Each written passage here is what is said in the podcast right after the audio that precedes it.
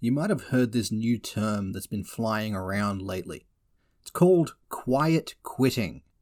It means that a worker is no longer going above and beyond in the workplace and is simply doing the bare minimum that the job requires. That's quiet quitting.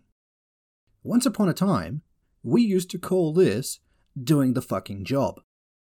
But now there's a brand new pejorative for people who don't want to bend the knee and lick the capitalist boot on their throat.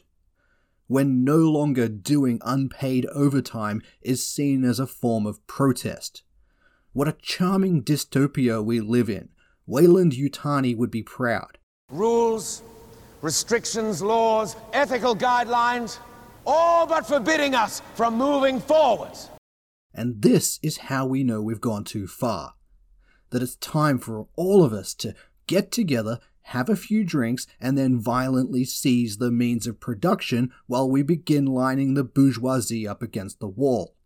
Um, is this the boring, peaceful kind of taking to the streets? No, the kind with looting and maybe starting a few fires. Yes! In your face, Gandhi! Quiet quitting. How utterly disgusting as if it's somehow an act of protest to just do the job you're getting paid to do. Imagine being so dependent on wage theft and exploitation of the proletariat that you feel the need to brand it. I have seen a bit of pushback against this term in the last few days, though, which is good. People are trying to reframe it as acting your wage, which is quite good actually, but I think we're past the point of dialogue here. We need a revolution. It's okay, I can say that. I'm already on several watch lists from doing this show, so you guys don't need to say anything. Just nod along quietly and pretend that you're listening to Robin Thicke or something. Quiet quitting. How insidious. It's corporate phrasing like that which allows the capitalists to reframe the paradigm, to reframe life, to reframe culture itself. And if it isn't challenged, it's something that just becomes part of culture to the point where we can't remember a time before that terminology. We can't remember a world without it, where it is just accepted as fact and will never be challenged again because people are born into it and that's the reality that they know. Which is why it needs to be nipped in the bud, deracinated, right now. But, dear listeners, my dear, dear listeners, I wouldn't just agitate for revolution without providing proof. I'm not a Tory, so I will submit to you an example of this kind of corporate rebranding of reality working in the past. An example of how a corporation managed to reframe society itself to suit its own ends. And this is just one example among thousands, but it's a hell of a roller coaster ride. So strap in. It's Historigo time. Have you ever heard the term diamonds are forever? Of course, who hasn't? It's a phrase that has existed forever. We all know that diamonds are indestructible. Of course, they last forever. That's why diamonds cost so much. They're a precious gem that will last until doomsday. A diamond will last forever. Except that isn't quite true. Actually, none of it is true. Diamonds are not indestructible. They're not even particularly durable. They are not rare, they're not precious, hell, they're not even valuable. And here is why the phrase, diamonds are forever, is one of the greatest lies ever told and why all of us should be extra, extra careful when a pithy new phrase enters our collective cultural lexicon. If I were to say to you the words diamond ring, what do you think of? Try it. Let the first thought come to your mind. Diamond ring. Who here thought of weddings? I'd wager more than most of you. So, if diamond rings are so synonymous with the concept of marriage, when did that custom start? How long has it been part of our collective cultural heritage? Have we been giving each other diamond rings during a wedding since the Middle Ages? Was it a Roman custom? Does it go back even further than that? Was it an ancient Sumerian wedding custom? When did we start the diamond ring thing? Have a guess. Have a crack at it. When did diamond rings start becoming a wedding tradition? Who here said 1939? Now, be honest. That's right, diamonds are not forever. In fact, diamonds are less than a century. As a matter of fact, most of what you've been fed about diamonds is total bullshit. It is one of the most effective propaganda campaigns in the history of the human race, and it is still working. In fact, diamonds are pretty much junk. They're just very well marketed junk. Did you know that diamonds are not actually made from compressed coal? Yeah, diamonds aren't made from coal. Diamonds are billions of years old. They formed alongside the planet itself, coal only appeared during the first Carboniferous period, roughly 360 million years ago. Which is a long time ago, sure, but it's a lot less than a billion. It's a common misconception that diamonds are compressed coal, one of the many, many things our teachers got wrong. But diamonds are actually older than coal by a significant margin. And right now, I'm going to do something that I very rarely do, either on this platform or in real life. I'm going to admit to ignorance. Because I only learned that fact while researching this show. I always took it for granted that diamonds were made from compressed coal, and, well, I was.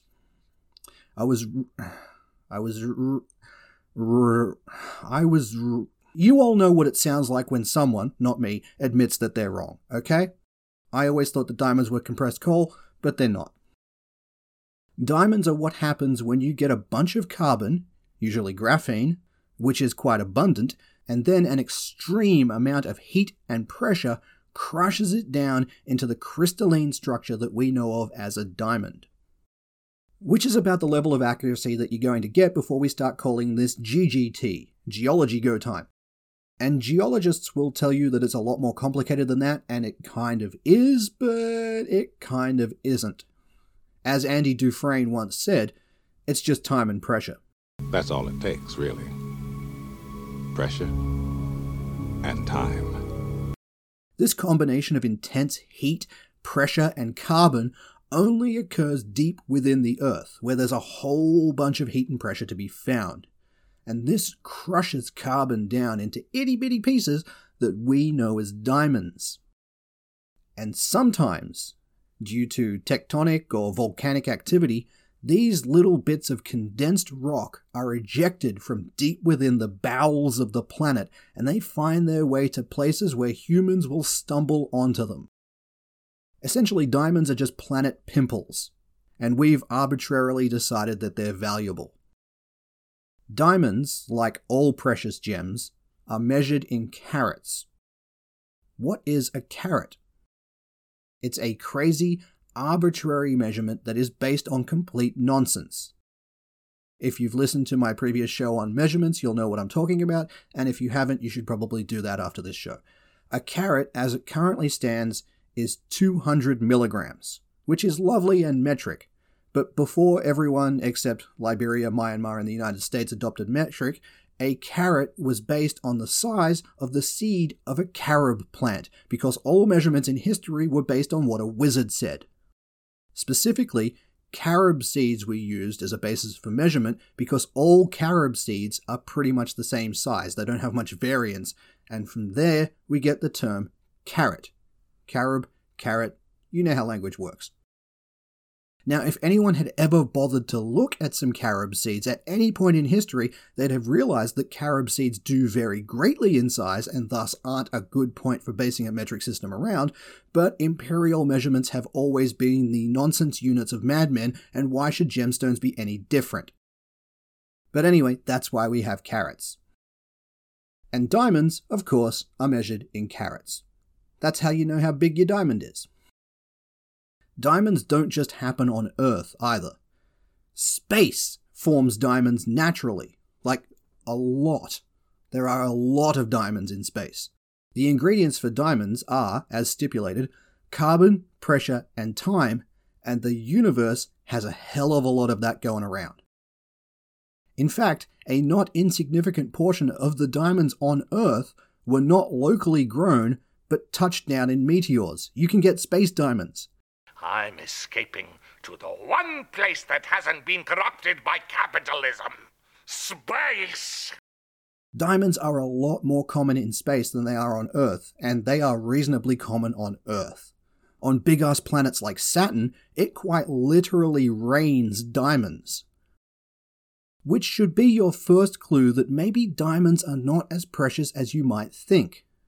But more on that later.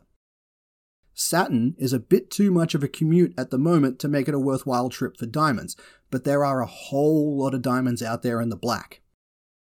Now, diamonds are not entirely worthless. They do have some utility.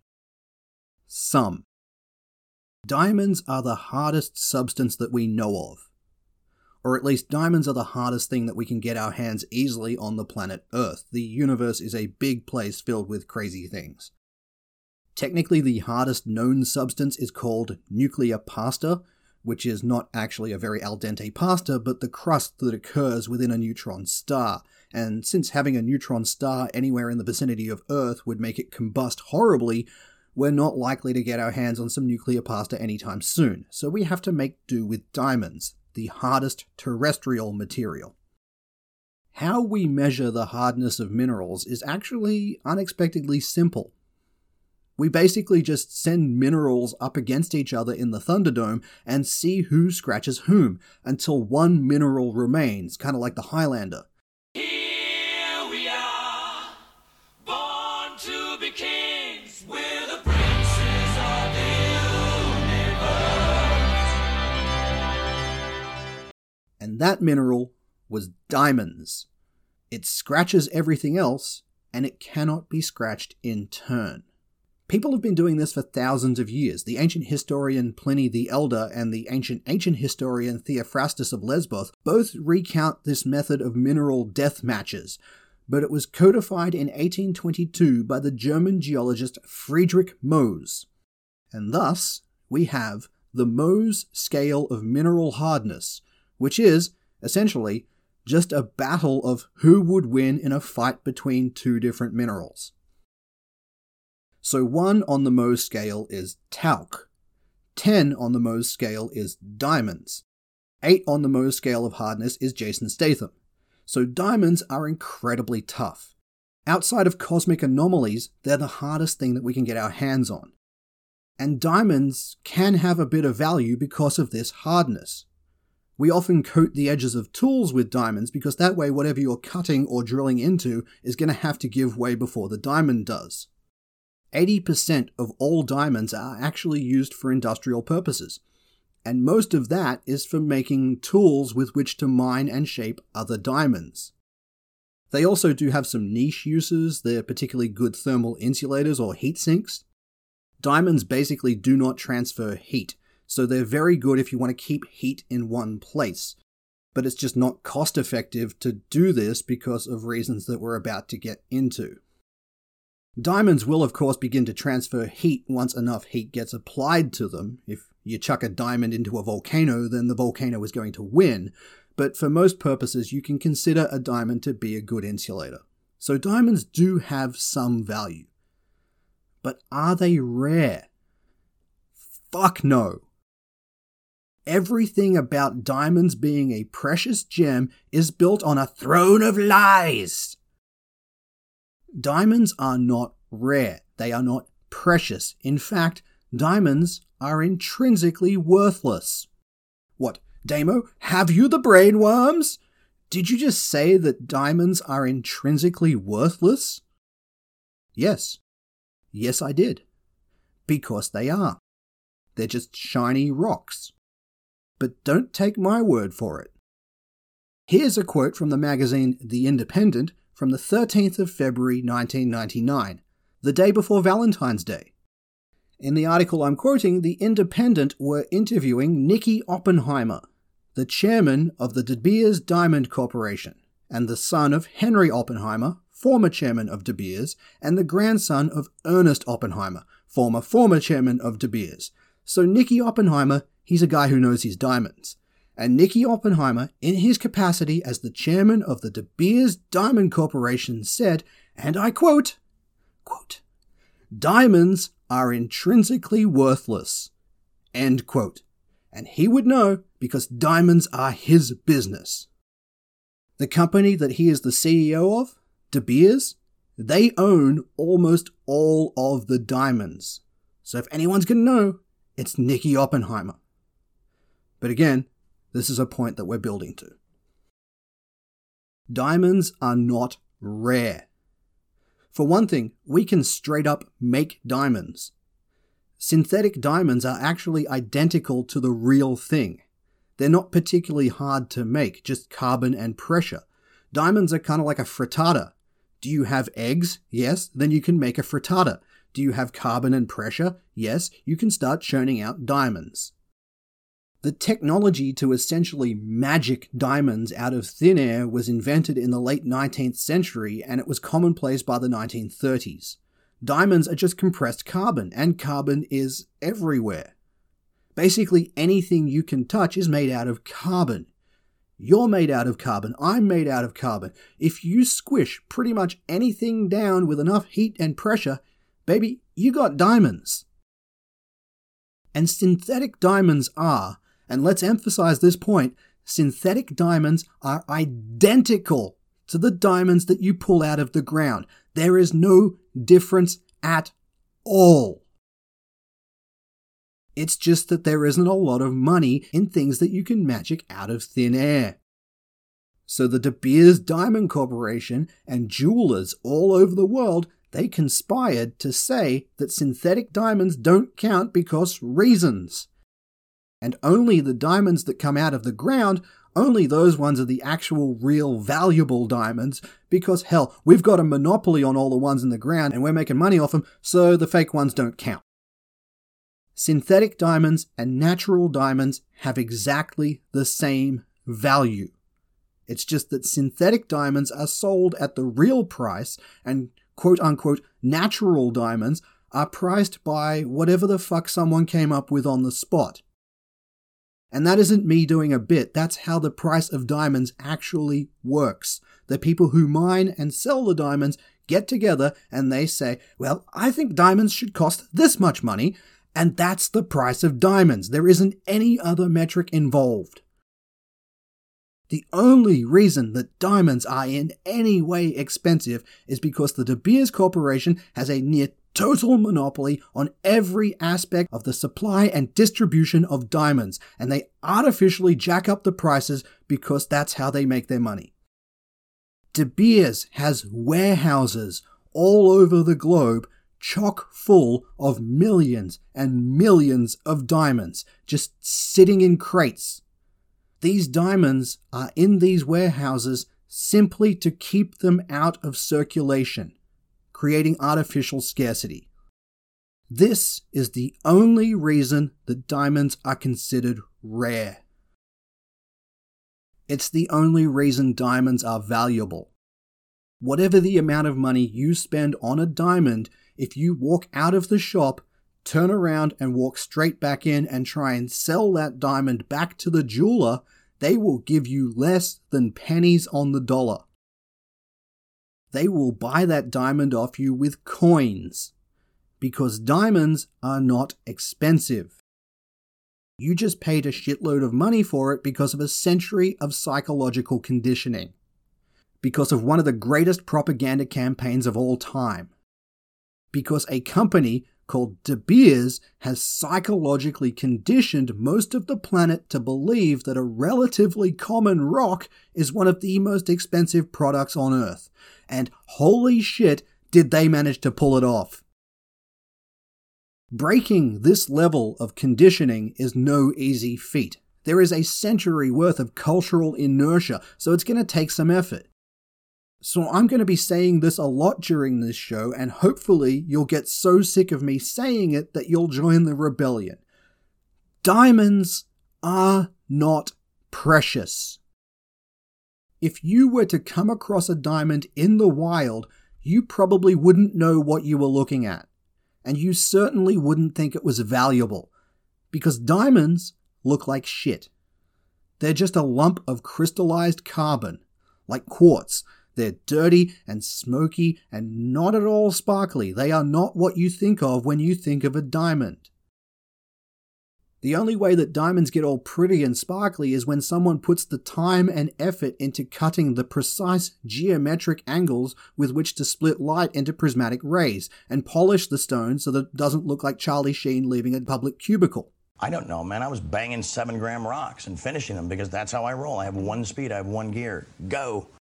There's a reason that the phrase a diamond in the rough exists. And it's because you wouldn't know a natural diamond from any of the other rocks that sit around it, unless you were some kind of geologist. It's only when you start to wash and polish them that you get to see the sparkly bit, and even then it takes a lot of effort. The first real mention of diamonds that we get in history comes from roughly the 600s in India, and they weren't really a big deal. It actually goes back slightly further than that. Pliny the Elder mentions them in his histories. Again, they aren't a big deal, so we don't really take notice. Diamonds don't really start getting valuable until relatively recently because of how much effort goes into making them actually look good. For most of history, the only place that you could get diamonds was from India or Brazil. And even then, the entire global supply amounted to a couple of dozen kilograms worth of diamonds every year. They were crazy expensive because they were crazy rare. Only royalty were rich enough to be able to afford diamonds, which is why they adorn so many crowns and coronets. They're a sign of the lavish largesse of the bourgeoisie and royalty. And when there are only a few of a thing in the world, that tends to make that thing expensive. So only the super rich were able to afford diamonds. Back in the day, diamonds actually were precious. They actually lived up to the hype simply through sheer scarcity. It's a completely subjective thing, but you may or may not consider diamonds to be the prettiest gemstone. Whether you like the white clarity of a diamond over, say, a sapphire or an emerald or a ruby or any other precious gem, that's entirely subjective. Personally, I don't. I like a bit of colour, but to each their own. But because you couldn't just get diamonds easily, they were super expensive and thus a good way of showing off how mega rich you were to anyone that couldn't afford diamonds, which was pretty much everyone. And that, in and of itself, made diamonds plenty pretty enough for anyone who could afford them. They were a sign of wealth. Then, in 1870, it was discovered that South Africa is practically made out of diamonds. This made diamonds essentially worthless overnight. This was inconvenient for the owners of the diamonds because their ostentatious display of wealth was no longer such an ostentatious display of wealth. But these people were rich, they could move on to the next big thing. But if you were in the business of supplying and selling diamonds, this South African diamond discovery was utterly catastrophic. I've complained a lot during various shows that the act of trying to pass history makes any kind of fidelity almost impossible, and I think that this show might be the most egregious example I've come across, because I want to roughly mention the history of diamonds before expanding into the diamond trade and specifically the De Beers company, but the history leading up to all of this is so incredibly complicated, which is another of my catchphrases, I know, but there is a rich web of history that I just can't have time to get into, so I'll just say this. In the mid to late 19th century, there was a diamond rush in South Africa. South Africa, the country as we know it today, wasn't a thing back then. So when I say South Africa, I'm talking as in the lower half of the continent of Africa. As in, take the continent of Africa, split it roughly horizontally, and the bottom half of that is what I'm calling South Africa. And if you're familiar with the history of that region leading up to about yesterday, you know how crazy complex it gets. And we're just going to have to accept that as the context without going any deeper because if we even scratch the surface of why there was a diamond rush in Africa and what it meant for the people living there in this time, then this show is going to blow out to 22 episodes as we explore the formation of almost every modern African nation, what they used to be before colonialism, politics between the European colonial powers, two Boer wars, the invention of the machine gun. We can throw apartheid in there too, which leads us to Nelson Mandela. We can chuck in Frank Sinatra, the band Queen. You can see why I might want to steer clear of this and try and keep things under control. So just know that there's always more to the story, and I'm sorry to anyone whose truth was cut for the narrative. And if you're disappointed with this approach that I'm taking, just know that you can't be more disappointed than me, because that part of the story has gun trains in it, and I had to cut an entire segment on gun trains. Trains with guns. Guns that had names. Names like Long Cecil. So we're all sacrificing here, okay? Touche, Cecil. And it means that the incredibly Byzantine history of the formation of modern African states is something we'll be glossing over today. Sorry. And while I'm doing caveats, here's another. This show will also not be covering the concept and history of conflict diamonds or blood diamonds. That's an entirely different serpent's nest of history Blood diamonds are their own thing, and this show today is going to be more about how not every diamond is a blood diamond, but no diamond is ethical. We thought we were fighting communism, but in the end, it was all about who gets what, you know? Ivory, oil, gold, diamonds. So one day I decided, fuck it, you know? Alright, I think that's enough of a waiver. Oh, and always remember, please, I am not a historian. Please do not confuse me for one. I'm glad we're all having fun here, but historians have to go to university and study, and they have rules and ethics and icky things like that, and they don't get to say fuck as much as I do, and that isn't fun at all. So, uh, I have a lot of new fans coming in, and I love that. Welcome, glad to have you here, but please do not confuse me for a historian. I am a clown. All right, standard disclaimer done on with the show. So, our story is going to begin with a dude by the name of Cecil Rhodes. our story begins. Did I just set a new record there? What are we, like 30 minutes in? Our story begins. Ah, this show's fun. We have fun here, don't we? So, our story is going to begin with a dude by the name of Cecil Rhodes. You may or may not have heard of Cecil Rhodes, and that's fine. Although, if you don't recognize the name, you should probably read more. Or listen to this show, which you already are, so carry on. But even if you've never heard of Cecil Rhodes before, I'm going to wager that his name sounds somewhat familiar, even if you don't know why. Have you ever heard of a Rhodes Scholar? Yeah, that's the Rhodes it refers to. Cecil Rhodes Estate pays for the Rhodes Scholarship. And he is also the reason why a large portion of southern Africa used to be known as Rhodesia. But that's a rabbit hole of depressing racist history I'll try not to fall too far down. But if you've ever seen the nation of South Africa abbreviated to RSA, like at the Olympics or something, it's because of Cecil Rhodes. Cecil Rhodes is described in history books as a, quote, controversial figure, end quote, which is historian code for super fucking racist. And in my capacity of not being a historian, I'm allowed to actually say super fucking racist. 90% of the time, when you see the term controversial figure, it's a code word for massive racist. The other 10% of the time, it means that they had some truly whacked out, insane views that probably included racism, but the racism was a small part of their insanity. Samuel Morse jumps to mind here, but I always have to make sure I have shows for the future. So Cecil Rhodes, controversial figure, was a 19th century British colonialist, so of course he's massively racist. But Rhodes, he managed to be racist even through the lens of Victorian industrialism. He was, after all, a controversial figure. Cecil Rhodes was born in 1853 in a village in Hertfordshire in England by the unlikely name of Bishop's Stortford, in what sounds like someone was trying to come up with the most English name ever, or some kind of imaginary sexual position, or both, but Bishop's Stortford is actually a real place that exists. Bishop's Stortford. I can't believe that England is a real place. That can't be real. As a child, Cecil Rhodes was both anemic and asthmatic, which was not conducive to living in England at the time since there was literally no air anywhere in England at that time that didn't have arsenic or poop in it. If you don't know what I'm talking about, a few episodes ago I covered this in a show called The Great Stink. Check it out and boost my metrics, that'd be great.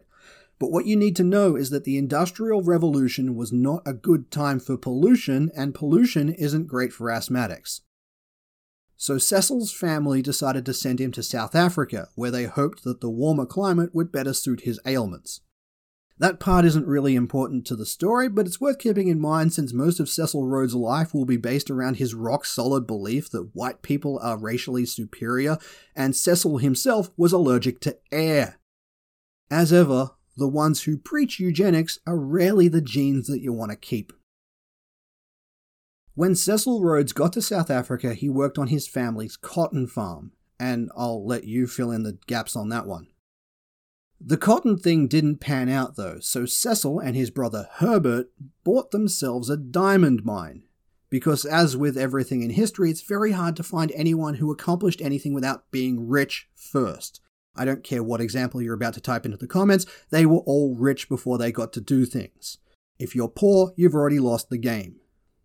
There's a really upbeat message for all the kiddies out there. If you're not already rich, better luck next life. Don't hate the messenger, hate the system. To be more accurate, first, the Rhodes brothers made an absolute fortune by selling water pumps to prospectors looking for diamonds, and then they used their insane profits from this to buy the claims and mines of these prospectors as they began to lose the funds needed to continue. This is free market capitalism at its finest, and the best proof of concept that if you want to get rich during a gold rush, you don't pan for gold, you sell shovels.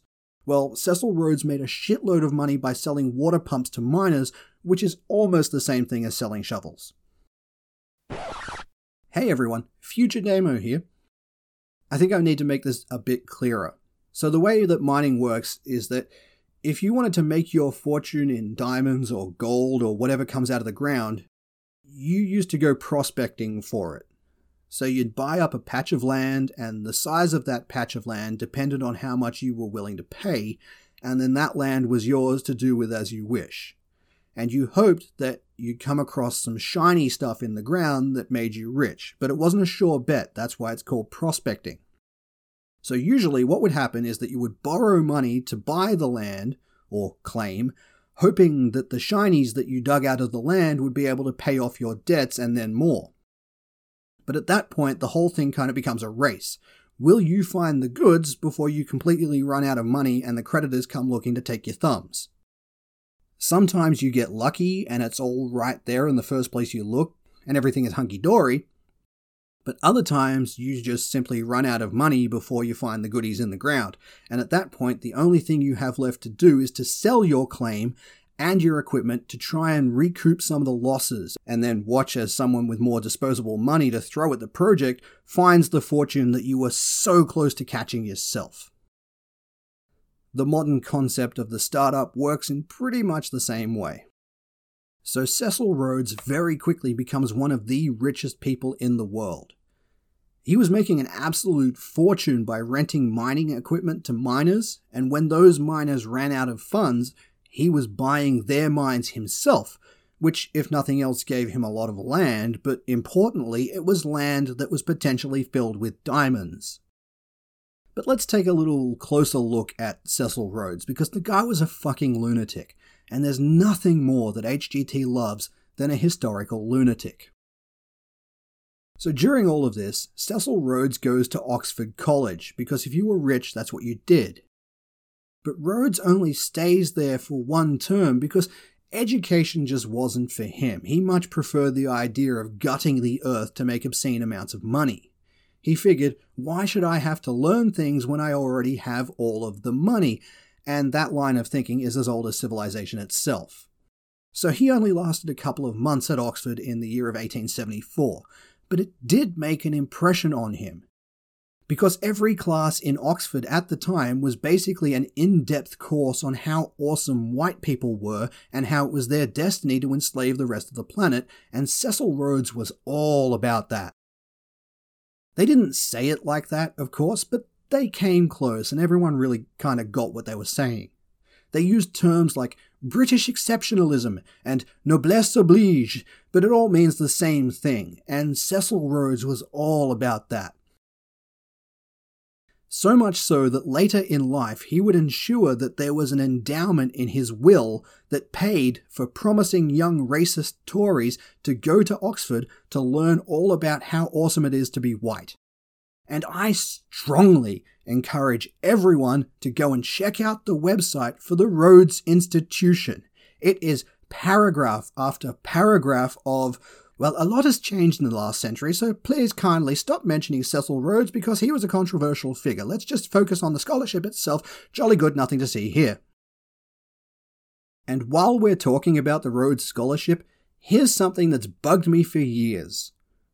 When supporters of former Australian Prime Minister, onion enthusiast, and noted imbecile Tony Abbott try to convince people that Abbott is not, in fact, an imbecile because he was a Rhodes Scholar, keep this one in your back pocket. Tony Abbott was given a Rhodes Scholarship for rowing. He was good at rowing a boat. His Rhodes Scholarship came about not because of any intelligence or compassion or basic human emotions. Tony Abbott was a Rhodes Scholar because he was an efficient means of propulsion. But back to Cecil Rhodes. While he was at Oxford, Rhodes also joined the Freemasons, which is certainly something, but he left when the Freemasons were not racist enough for him, which is an even bigger something.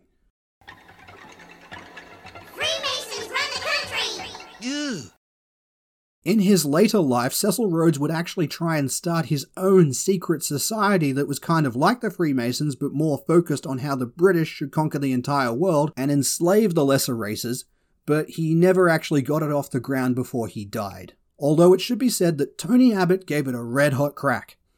Hardline right wing Prime Minister Tony Abbott, who rose to power promising to be pro business and religiously anti immigration. Literally, religiously anti immigration. And Jesus knew uh, that there was a, a place for everything, and, and it is not necessarily everyone's place to come to Australia. Alright, back to the story. It's the middle of the South African diamond rush. Cecil Rhodes is doing very well for himself in this period. He's selling mining supplies and buying up a lot of property. But Cecil Rhodes doesn't just want a shitload of money, he wants all the money in the universe. But I wasn't in charge of the money. Cecil was. So in 1874, he leaves Oxford and he goes back to South Africa and he buys himself an honest to God diamond mine. And he makes a lot of money off that because it's a mine full of diamonds. There's a clue there. And he uses the money from that to buy another diamond mine, and another, and another, and another, and another, and there were no consumer laws to stop him building this monopoly because it was the Victorian era and capitalism was absolutely unchecked. Libertarians, go and read some Charles Dickens. This is the world that you fap to. Do you still want it?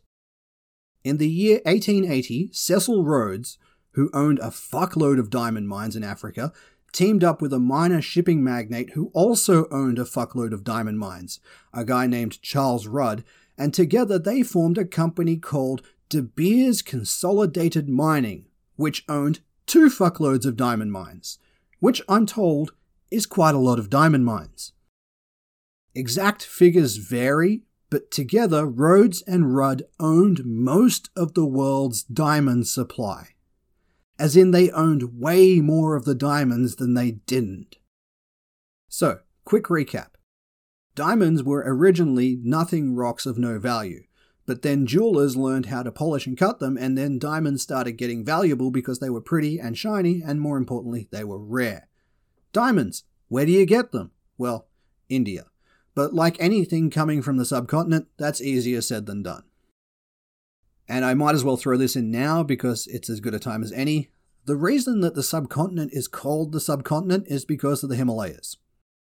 The world's largest mountain range separates India, Pakistan, Sri Lanka, Bangladesh. All of those countries are cut off from the rest of Europe and Africa and Asia by an impossibly large mountain range.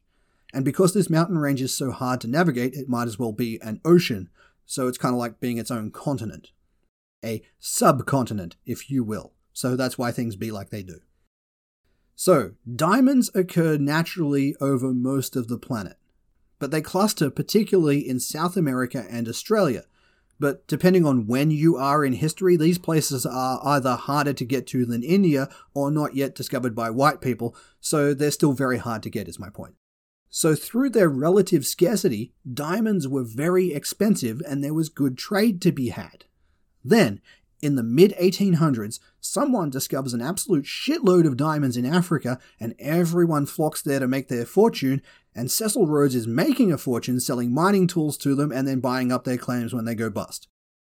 The other richest deposit in the world for diamonds is actually the Kimberley region in Western Australia, not to be confused with the Kimberley region in South Africa, although it might actually be worth confusing them. Australia is the only place in the world where you get pink diamonds, although they run the gamut of various shades of pink. What's interesting is that the diamonds were only discovered in Western Australia in the mid 20th century, and everyone was really surprised by that because it wasn't until the 1960s that people realized that all of the continents actually used to be connected to each other and that South Africa and Australia used to be the same place until it got torn down the middle some millions of years ago. So while we know now in our future sense that it's not strange that diamonds would be found in South Africa and Australia, it was a pretty crazy concept back then. I just wanted to throw that little teaser in for a future show, Continental Drift, because it's insane to me that continental drift theory only became a recognized science in the 1960s, and it wasn't initially accepted as a real science because the person who proved it was a woman. Anyway, where were we? Diamonds, South Africa, crazy racists. All right. So diamonds start flowing out of South Africa in such a vast quantity that the relative price of diamonds begins to drop significantly there's an oversaturation of the market, which is basic economics, supply and demand. And during this, Cecil Rhodes and Charles Rudd, the original diamond hands, they buy the dip. Not only do they continue to mine diamonds from their many diamond mines, they buy up all of the diamonds they can whenever they go on the market. And this makes diamonds even cheaper since there is such a willing customer to buy them. So Rhodes and Rudd buy more, which forces the prices down even more, which means that they buy even more, and it goes so on and so forth. And because of the dip in the price of diamonds, more and more prospectors are getting forced to quit because they can't make ends meet, not with the limited returns on the diamonds that they do find. So Rhodes and Rudd, they're buying up all of these diamond claims as well, and Cecil Rhodes begins to quietly amass a portfolio which includes most of the diamond trade coming out of Africa at the time. He's building a monopoly. Eventually, the diamond trade boils down to only a few players, with Cecil Rhodes and Charles Rudd controlling the lion's share. And from this small cadre of people still in the diamond game, those that didn't fold, business is actually booming they are making more money than God. But they all collectively realized that they shared one communal problem. There are so many diamonds coming out of Africa in the late 19th century that the price of diamonds is dropping and will continue to drop because of the oversaturation of the market. And they don't want this because it would be much better for them if the price of diamonds remained high, as it had through most of history. So, this group of diamond producers has a meeting presumably in some form of underground bunker or haunted castle or something, and they collectively hatch a plan. They determine that the best way to continue having more money than God is to actually stop competing with each other and driving down the price of diamonds. Competition is good for the consumer, but it's bad for business. So they decide to just stop doing it. Instead, they're going to cooperate with each other and artificially stifle the supply of diamonds, ensuring that they will always be expensive. And the common people, they're not going to be outraged about this because they're never going to know. As long as nobody could ever get diamonds anywhere else, why would anyone know what the actual price of a diamond was? They could set the price to whatever they wanted it to be. So these diamond companies, they all consolidated into one company, monopolizing everything to do with the diamond trade the mining, transport, distribution, and sale of diamonds, everything. That way they could control every aspect and make sure that nobody tried to undercut them. A process commonly referred to as having a healthy fucking economy. Oh, we shan't be having any of that. Oh god, no. And they named this monolith De Beers Consolidated Mines Limited. Of course, Cecil Rhodes knew how shady all of this looked, because it looked and was shady as all hell and unhealthy to a functioning economic system or human society. So De Beers created a number of subsidiaries and shell companies within their network to give the appearance that there were multiple players in the diamond game all competing against each other, when in fact they were all just De Beers in a fake mustache. Hello, my name is Mr. Snrub, and I come from, uh, someplace far away. Yes, that'll do. And if you're thinking that shell corporations and insider trading are illegal, well, you're absolutely right. There are a number of laws in pretty much any country on earth that you want to pick that make this illegal as all hell. Now. But this is the turn of the 20th century. Laissez faire capitalism is in full swing, and the economic socialism that terrifies a lot of the people who rely on economic socialism was yet to be codified in most countries, so De Beers could get away with one of the shadiest economic crimes in the history of man. Just a friendly reminder that libertarians are literally the worst people on earth, and I dearly hope there's a hell just so I get to see Ayn Rand burning in it. So almost all of the world's diamonds are now supplied by De Beers. And when I say almost all, I mean somewhere in the vicinity of 95%. There might have been a couple of boutique players here or there, but for the most part, if you bought diamonds, you were dealing with De Beers, because laissez faire capitalism is fun, isn't it? Oh, I almost forgot to mention why it was called De Beers. In the mid 1800s, there were two Dutch brothers who went to South Africa to make their fortune by panning for diamonds, as was the style at the time. And their names were Diedrich and Johann de Beer. They bought a small plot of land in Orange Free State and they went looking for diamonds. And unlike most people, they actually found them. Diamonds! Yes, we're rich! What a happy story for these two plucky Dutchmen. What a real rags to riches fairy tale. Except for the fact that when the British Empire found out that these Dutchmen had a property with diamonds on it, they promptly said, Right, we'll be taking that, and the De Beers brothers were told to go and fuck themselves. They were technically bought out for £6,000, which is kind of a lot for the time, but that kind of implies that they had a choice in the matter. And if they did, they probably wouldn't have sold because their property would later go on to become what's known as the Big Hole, or Tim Timquilmeen, one of the largest diamond mines on Earth. But hey, £6,000. But oh yeah, the mine, the Timquilmeen, or the Big Hole, that was bought by Cecil Rhodes. The British robber barons in general, and Cecil Rhodes in particular, they decided to name their new diamond cartel De Beers as a sort of final fuck you to the two people they'd just shafted out of the most immensely valuable mine shaft in the history of mine shafts. And that's why it's called De Beers. Because calling it Rule Britannia was just a bit on the nose even for these guys. So Cecil Rhodes, head of De Beers Consolidated Mining Limited, he now has a monopoly on everything diamond related. But he's not an idiot. He knows people aren't going to like this when they find out about it. That's why De Beers Consolidated Mining Limited goes by a few other names to give it the illusion that there's some kind of free market. De Beers originally consolidated in South Africa, where it's known as De Beers, but in London it's the creatively named Diamond Trading Company. In Israel it's the much more sinister Diamond Syndicate. In Antwerp it's the CSO or Central Selling Organization. And in the rest of Africa it's the Diamond Development Company and Mining Services Incorporated. And these companies have outposts in all of the major diamond trading hubs in the world, like sanctuaries in Doctor Strange New York, London, Antwerp, Tel Aviv, Hong Kong, and Sydney. But the thing about all of these companies, they're actually all De Beers. They are all the same thing. Like I said, they're just wearing a fancy mustache. De Beers controls diamonds, and if you were not De Beers, then De Beers shall not suffer you to live. And that's pretty much how the De Beers Diamond Company comes into existence. I'm going to leave Cecil Rhodes here because he only gets way more complex from then on out. He goes into politics, and there are a couple of important wars. He becomes the Prime Minister of South Africa. It's all very nuanced and highly emotive, and Africa is still feeling the effects of Cecil Rhodes' life, but it's not actually about diamonds anymore. So let's just say that he was a controversial figure.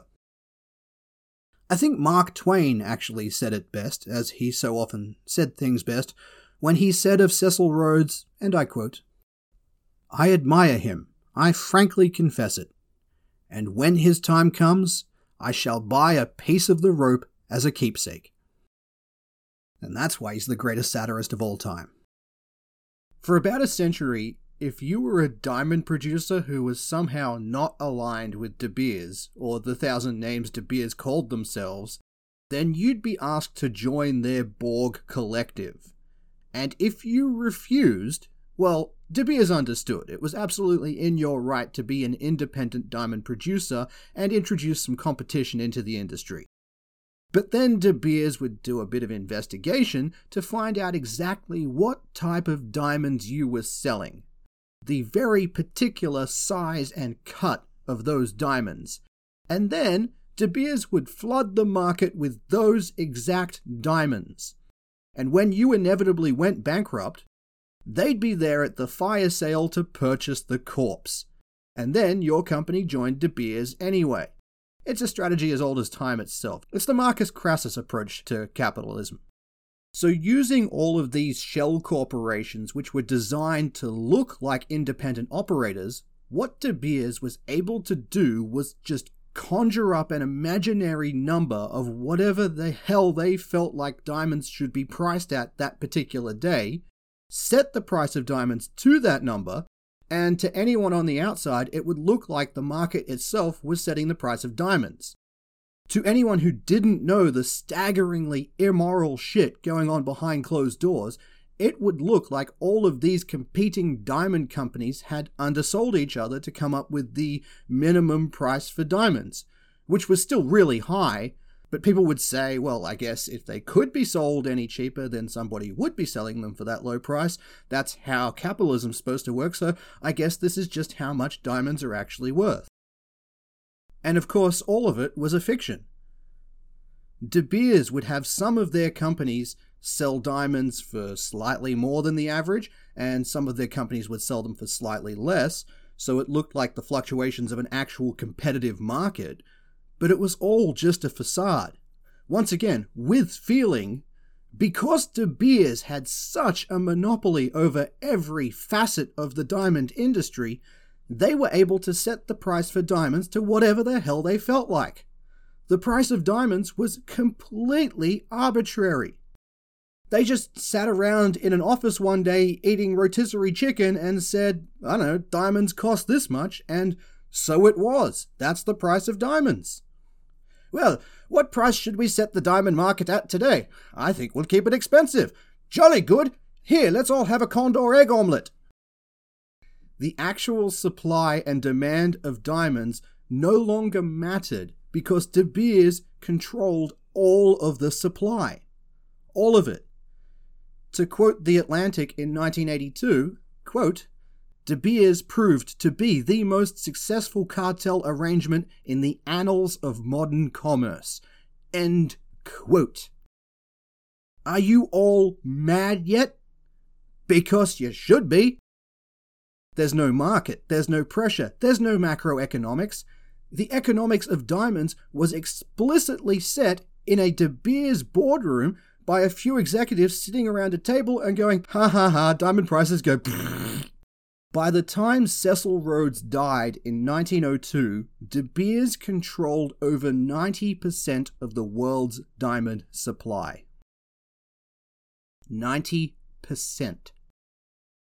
But De Beers lacked something crucial. There was one particularly large diamond mine that De Beers didn't own, which in itself is rather surprising.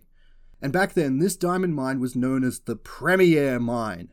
And today, it is known as the Cullinan Mine because it's in Cullinan, so big shock there. Back in the day, it was called the Premier Mine. And you're going to see why. In 1905, this mine spat out the so called Cullinan Diamond, the biggest diamond on the planet. And for reference, a big diamond is anything over about 400 carats. That's what you consider a pretty big diamond. The Cullinan diamond is 3,106 carats. That's one big ass diamond. And the Cullinan mine, aka the Premier mine, is also the only place in the world where you can get blue diamonds. So it's quite the prize. And for many, many years, De Beers had attempted to buy the Premier mine. But the owners of the Premier mine refused to sell it to De Beers because they didn't want De Beers to have an absolute monopoly. They should just have to content themselves with 90% of the market instead of 100%, and the people that own the Premier mine believed that there should be at least someone somewhere in the world moving diamonds who wasn't associated with De Beers. So they refused to sell this mine to De Beers. And instead, they sold the Premier mine to the newly minted American concern known as the Anglo American Company and its founder, Ernest Oppenheimer. And if you're a particularly astute listener, you might just now be wondering hang on, Oppenheimer, that name seems familiar. Wasn't there a quote earlier in the show from De Beers chairman Nicky Oppenheimer? Am I remembering correctly? Ding, ding, ding, ding, ding, ding, ding, ding, ding. Yes, you are. Nicky Oppenheimer is Ernest Oppenheimer's grandson. So I guess you already know where this is going, but we're going to have to do it anyway for transparency. Not wanting to contribute to the De Beers monopoly, the Premier mine was sold to Ernest Oppenheimer and the Anglo America Company, which instantly made Ernest Oppenheimer one of the richest men on the planet. And he immediately used this money to buy a controlling stake in the De Beers Corporation. In 1926, Ernest Oppenheimer was the second largest shareholder in De Beers, second only to a guy named Solly Joel. And as it would happen, Solly Joel and Ernest Oppenheimer were best friends and had been conspiring from the very beginning to close this hole in the De Beers monopoly. So, as lead shareholder, Solly Joel nominated Oppenheimer as chairman, and as second largest shareholder, Ernest Oppenheimer seconded the motion for him to become chairman. So now Ernest Oppenheimer was now in charge of the De Beers Corporation, and the largest competing mine, the one the owners of this mine had explicitly not wanted to be part of the De Beers collective, was in fact absorbed into the De Beers collective. Is anyone here still a fan of capitalism? So now we're in the roaring 20s. Everyone is showing off their extravagant Gatsby level wealth and doing it by buying heinously overpriced diamonds from a company that arbitrarily sets the price of diamonds every day, and they have decided that the price is going to be expensive, just like it was yesterday. Ernest Oppenheimer locked everyone who dealt with De Beers, aka the Anglo America Company, aka the Diamond Consortium, aka anyone involved with diamonds.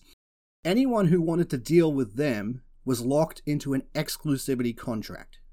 Oppenheimer made it so that you couldn't source diamonds from anyone except De Beers. They locked down the entire industry. For most of the 20th century, here's what the diamond trade looked like. First, a De Beers company would rip diamonds out of the guts of the earth. Then another De Beers company would buy the diamonds. Then that company would decide how many diamonds they wanted to release into the world and how many they wanted to stash in a warehouse. Then, yet another De Beers company would appraise the diamonds and decide how much those diamonds were worth. This number was presumably pulled out of a bingo tumbler. The diamonds were then sold to jewelers and diamond dealers, usually operating out of the big centers like New York or Antwerp. And these dealers were themselves De Beers, operating under various agents, and they sold the diamonds at the made up price, and nobody had any idea to think any differently because that's how it was always done. Now remember, this is in 1926, the roaring 20s. The good times are going to roll forever, right? There's no looming economic crisis that I can think of coming up in 1929. Nothing springs to mind there. There is about to be a bit of a bad time for De Beers and the world of diamonds. Well, it's gonna be a bad time for everyone on planet Earth, and if anything, the executives at De Beers would have fared better than pretty much anyone else on the planet, but hey, who's counting? So the Great Depression happens. Not much you can do about that, right? It's kind of hard to gouge people for their diamond money when there is literally no money anywhere in the world. But there's another blow about to hit De Beers at about this time as well. Diamonds start popping up in places that De Beers doesn't have a controlling stake in. Places like Australia and Siberia and Brazil. This pisses off the Oppenheimers because they don't like people having access to diamonds through anyone that isn't them. Diamonds begin to saturate the market once again, and this is bad news for De Beers because not only do they want to restrict the flow of diamonds to artificially drive up demand, they need everyone to think that diamonds are super rare for this entire scam to work, and you can't have lots of diamonds out there running around destroying the illusion. So the De Beers strategy is to get ahead of all of this and to tap in to a relatively untapped market at the time. And this market is the United States of America. They did this because A, the US is huge with a lot of people and a lot of money, and B, because the US has, relatively speaking, a lot less cultural baggage than most places in the world.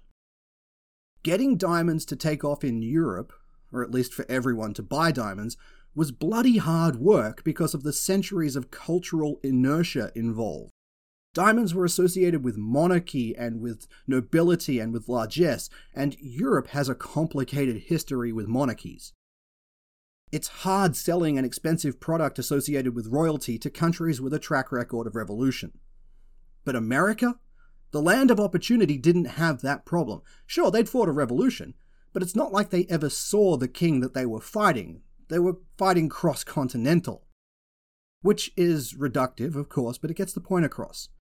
For some reason, contemporary Americans have this weird fascination with the British royal family, and De Beers has been exploiting that for decades.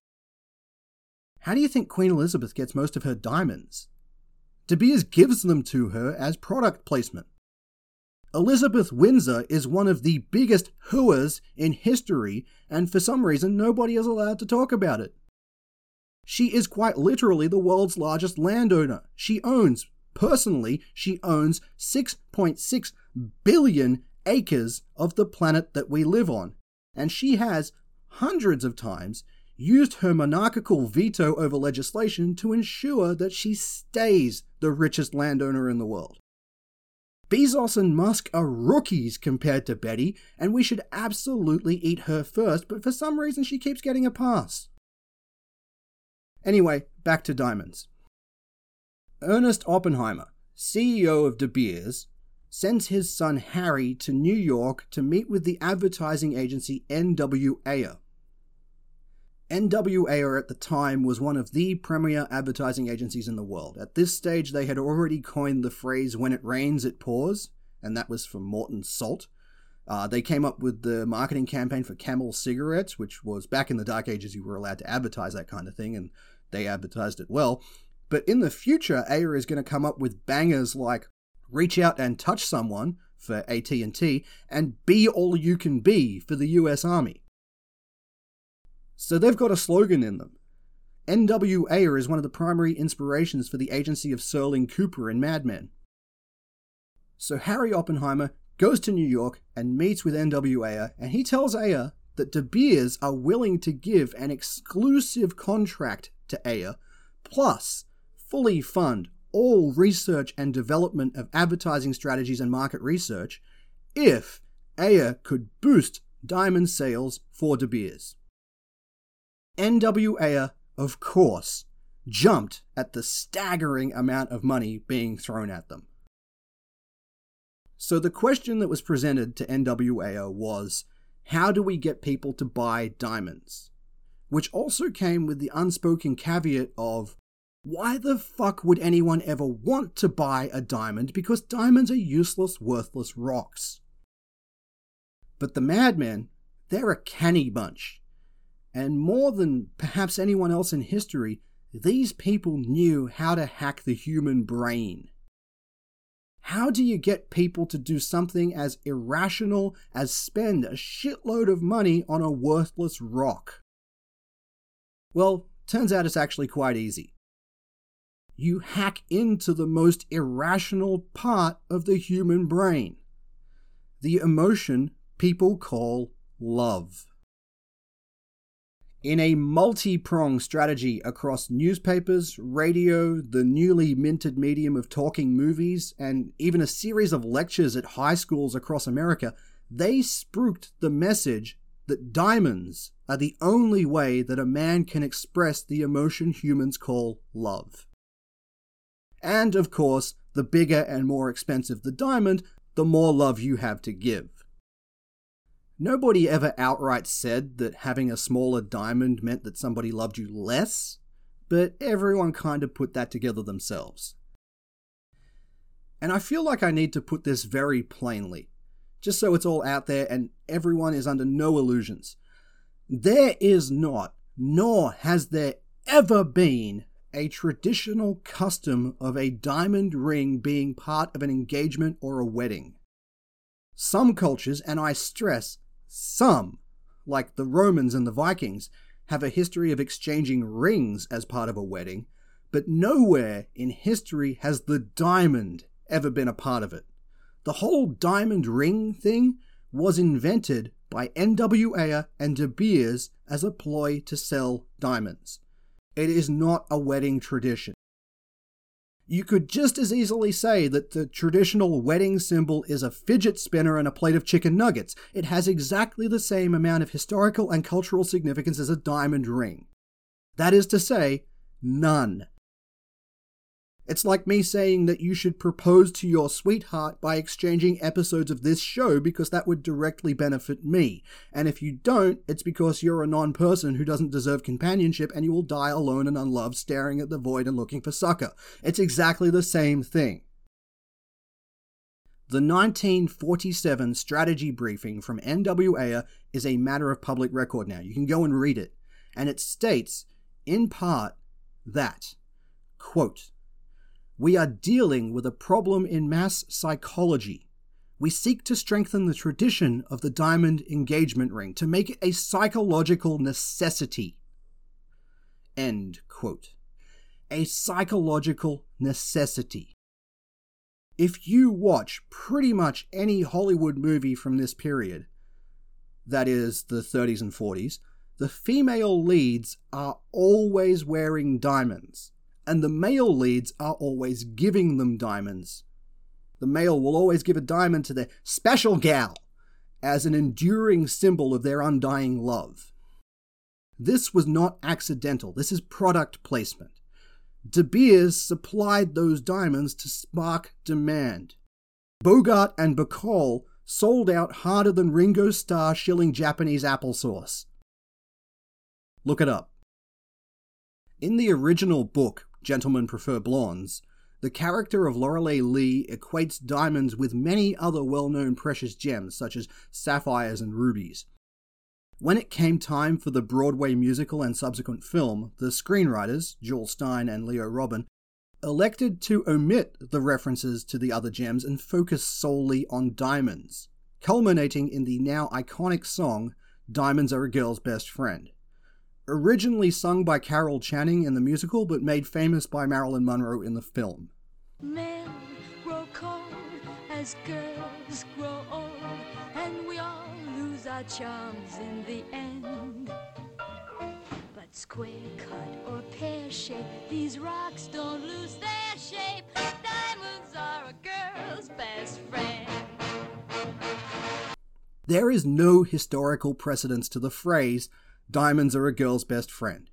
It didn't exist before the film. It was something that was cooked up in 1939 during the De Beers advertising blitz, but it stuck.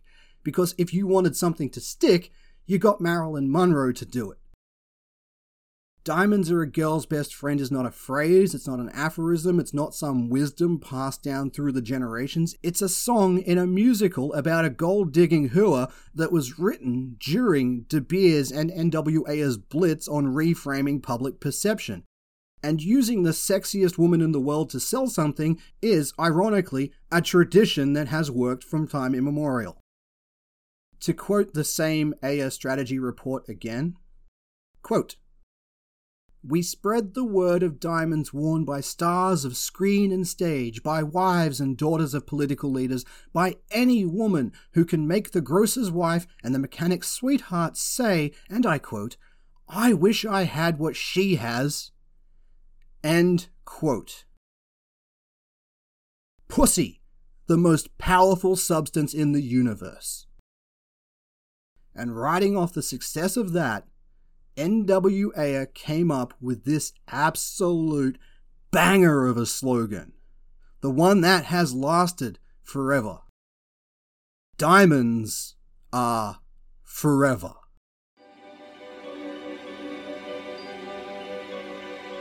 Diamonds are forever. Yep, that entire phrase is nothing more than a 1930s advertising campaign. It's not the wisdom of the ancients passed down from generation to generation. It's not some tablet written command from Sinai. It is exactly the same thing as saying finger licking good. Diamonds are forever is bullshit. Diamonds are symbols of love because just like love, diamonds are eternal and unbreakable, which is two parallels you really want to draw when you're aligning your product to the institution of marriage. And of course, just like love and marriage, the idea that diamonds are forever is utter bullshit. Diamonds are the hardest thing in the world, sure, but like Confucius said, that which does not bend must break. And while diamonds can cut anything and in turn cannot be cut themselves, diamonds will shatter if you look at them the wrong way or even laugh in their presence.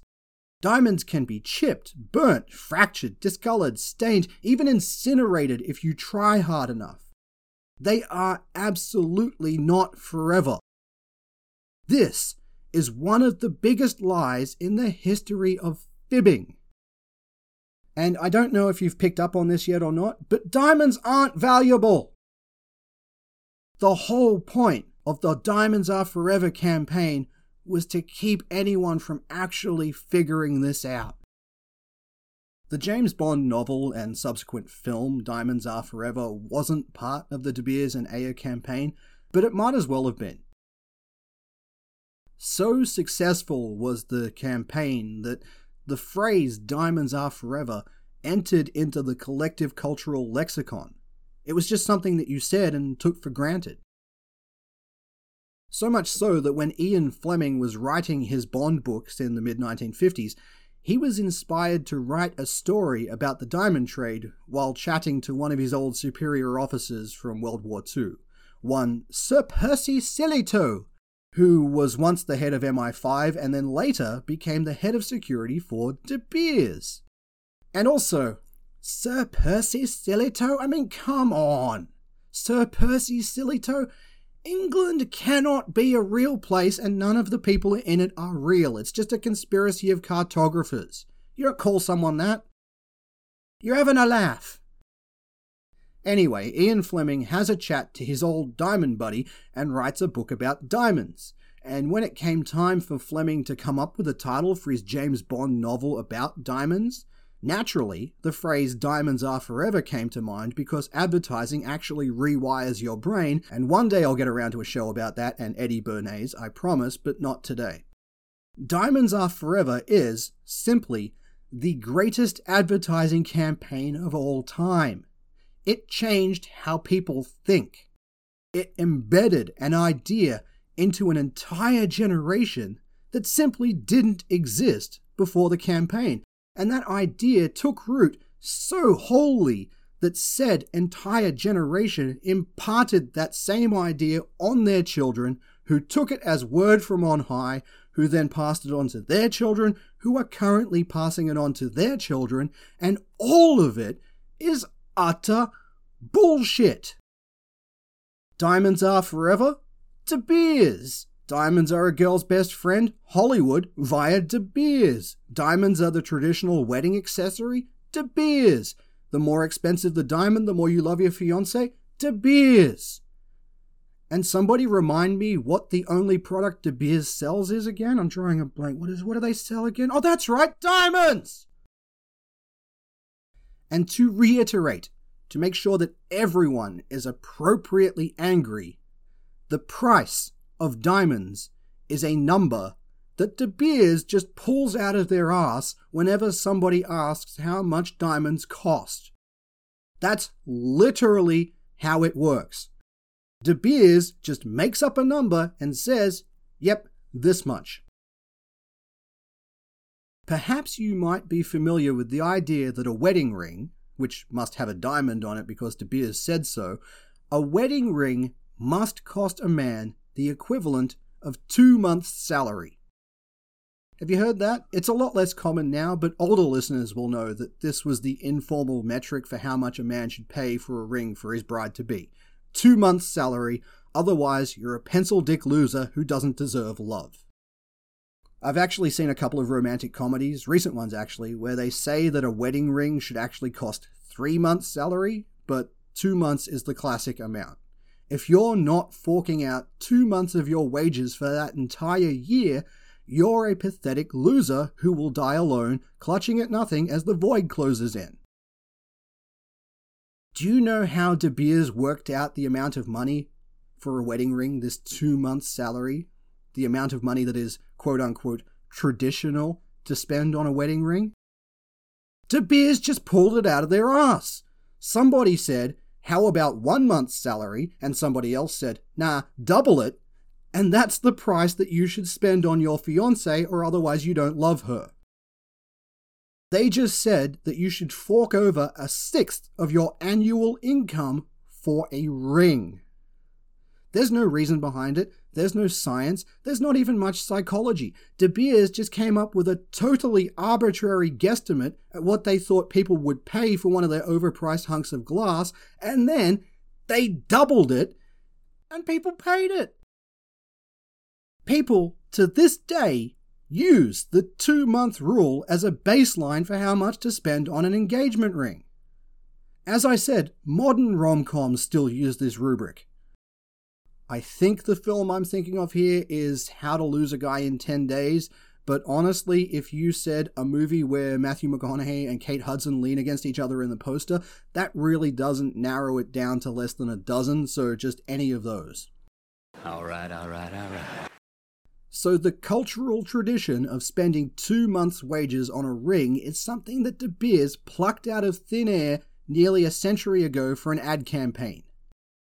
To put this into perspective, imagine if people in the year 2120 treated having an emotional outburst by giving somebody a Snickers because everybody knows you're not you when you're hungry. It's the same thing.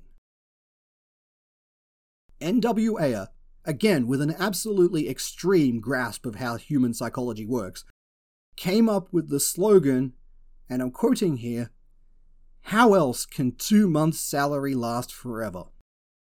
End quote. And it fucking worked. It went gangbusters. How else can two months' salary last forever? Spend it on a diamond ring. You know how else two months' salary can last forever? Leave it in the fucking bank. If you do that, it will actually turn into more than two months' salary because of interest. But no, De Beers wants that money in their bank, not yours. The idea of a wedding proposal with an engagement ring where you drop down on one knee and pop open a little box and say, Will you marry me? That's another De Beers advertising campaign. It's not actually a cultural thing, it's just something they came up with to sell their magic rocks. Surprise her with a diamond ring is a De Beers slogan. Why? Because in the 1940s, De Beers did some market research to figure out why their sales of diamonds were plummeting. Which tells you a bit about how disconnected from reality De Beers actually are. It might seem like a good question why are our diamond sales going down? It's a reasonable question to ask, isn't it? But you gotta remember what else was happening in the 1940s that might have curbed consumer spending a little bit.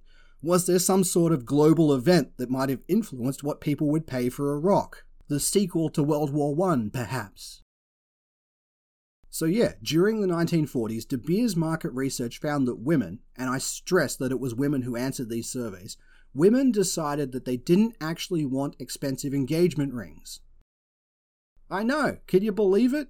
Turns out women would much rather have their potential husbands took that two months' salary that would have gone towards a diamond engagement ring and put that money towards a house or a car or some magic fucking beans because at least beans will grow and make more beans. But again, none of that means money for De Beers, and that will not do.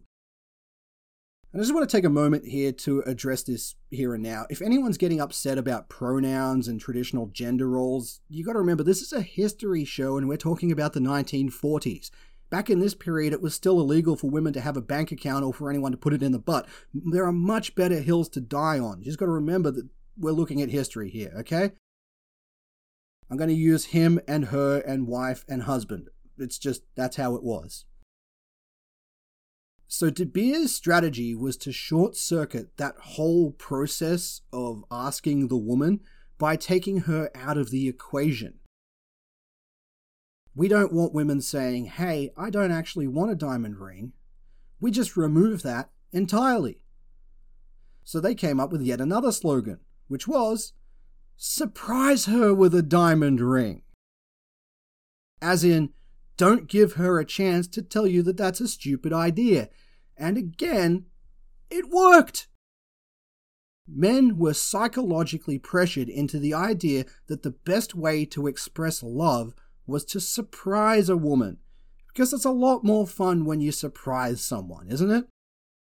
And this meant that they wouldn't ask their partner and have their partner say something stupid like, I actually don't want an expensive rock, I want a house.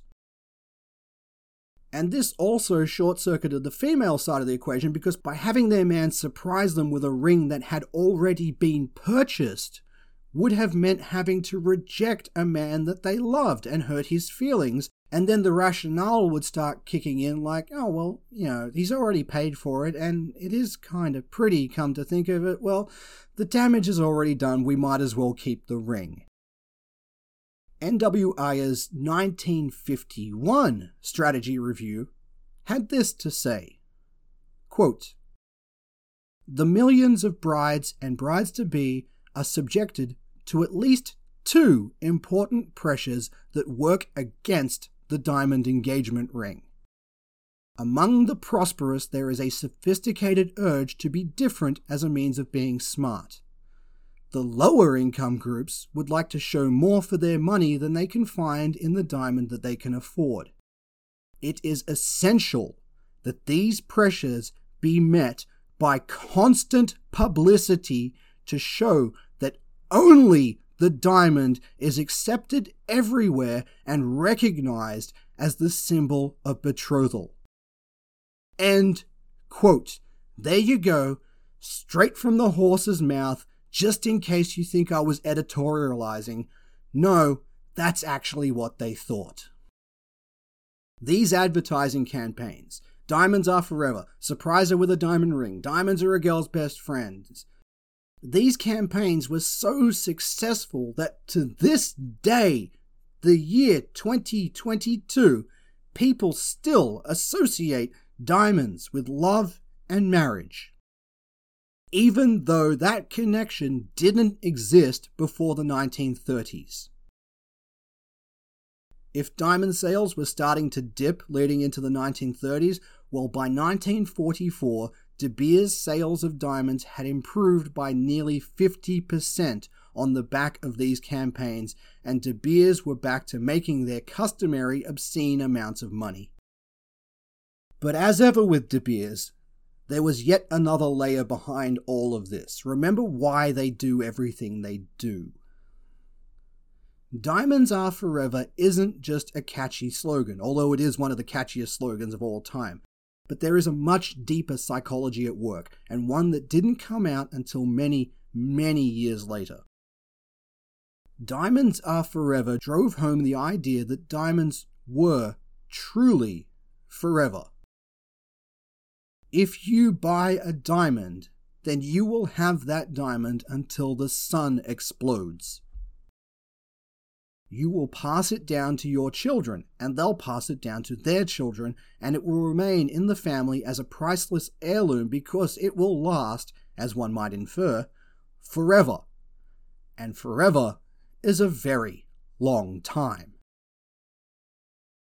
And De Beers really needed to embed the idea in everyone's psyche that they should hang on to these diamonds that they should wear them until the day they die, and on that day they'll be passed down to the next generation, who will in turn wear them until the day they die, and will pass them on to the next generation, and so on and so forth until doomsday and trumpets sound. Because if anyone ever tried to sell that diamond, then they would be introduced to the horrifying truth of the scam that De Beers had been pulling for nearly a century you cannot resell a diamond because diamonds are worth absolutely fuck all. So De Beers really needed to stop people from trying to sell diamonds.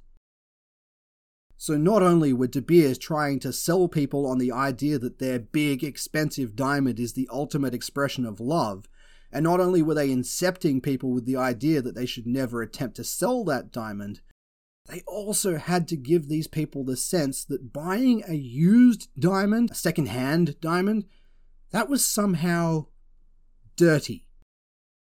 If you give someone a second-hand diamond, then you're a filthy degenerate who isn't worth marrying.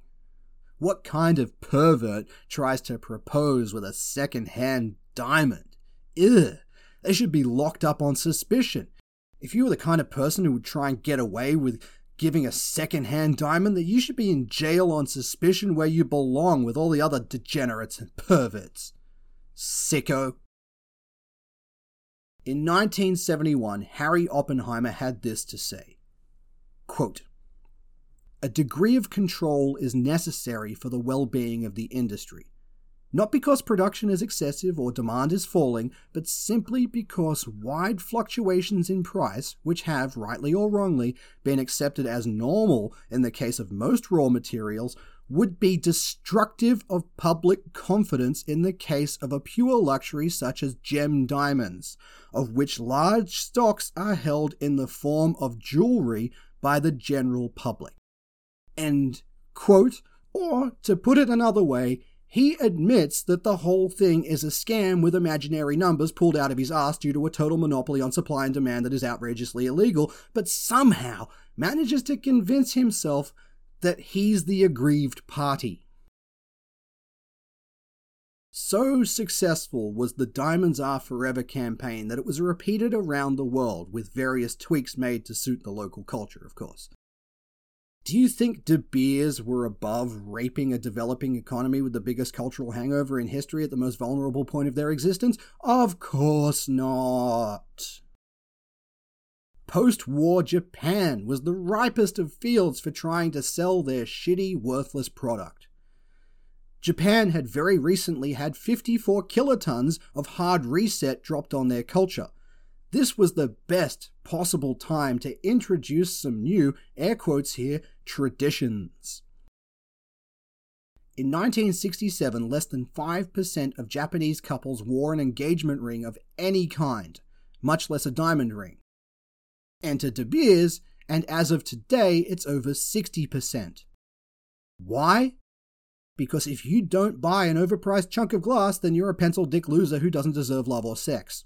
Never underestimate the power of the pussy. One hair off of that thing will drag a freight train up a three mile grade. Amen, brother. De Beers had noticed that the Japanese were desperately trying to westernize following the um, unpleasantness of the 30s and 40s. So they came in with their whole Diamonds Are Forever show and paraded it around as the best way to stick it to the Emperor in style, and an entirely new market was born.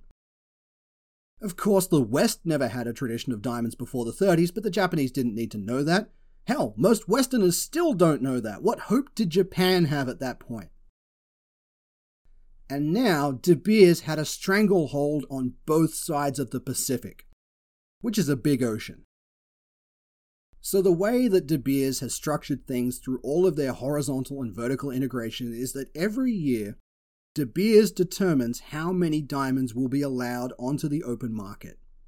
This is a number that they just make up. It's not based on any sort of metric. The purpose is simply to maintain scarcity. So, if you're curious about how a company goes about making a roughly 24 tons of diamonds mined annually look somehow scarce, this is how you do it. And that 24 tons of diamonds mined globally annually, that's all that we know about. Personally, I don't buy it. I'd say they're hiding something there. So if you want to make 24 tons of diamonds seem scarce, you simply limit the amount of diamonds that are allowed onto the market. You just warehouse the bulk of it and don't tell anyone about it. And then you limit who is allowed to buy the diamonds. I mean, if just anyone off the street is allowed to buy diamonds wholesale, then the entire scam could fall apart. So it has to be an exclusive club of people who are allowed to get those diamonds out there into the world. People who you have already vetted. And then, you don't just sell the diamonds. No. You mix all of the diamonds in together to hide just how much and how much of what quality that you have, just to keep everyone guessing. So diamonds don't just get sold as diamonds, they get sold as packages, which is kind of complicated, but I'll try and simplify it if I can. You can't just buy diamonds, you have to buy bunches of diamonds as decided by De Beers. Which ultimately doesn't matter because all of the sellers are affiliated anyway, but it's an extra level of obfuscation. So if you're a diamond man, you can't just buy 10 diamonds. You have to buy the diamond packages that De Beers puts out, and they might have the diamonds that you want, but mixed in with lesser quality diamonds that you don't want. Kinda like how the film industry works. Hey, it's Future Damo again. I know, twice in one show.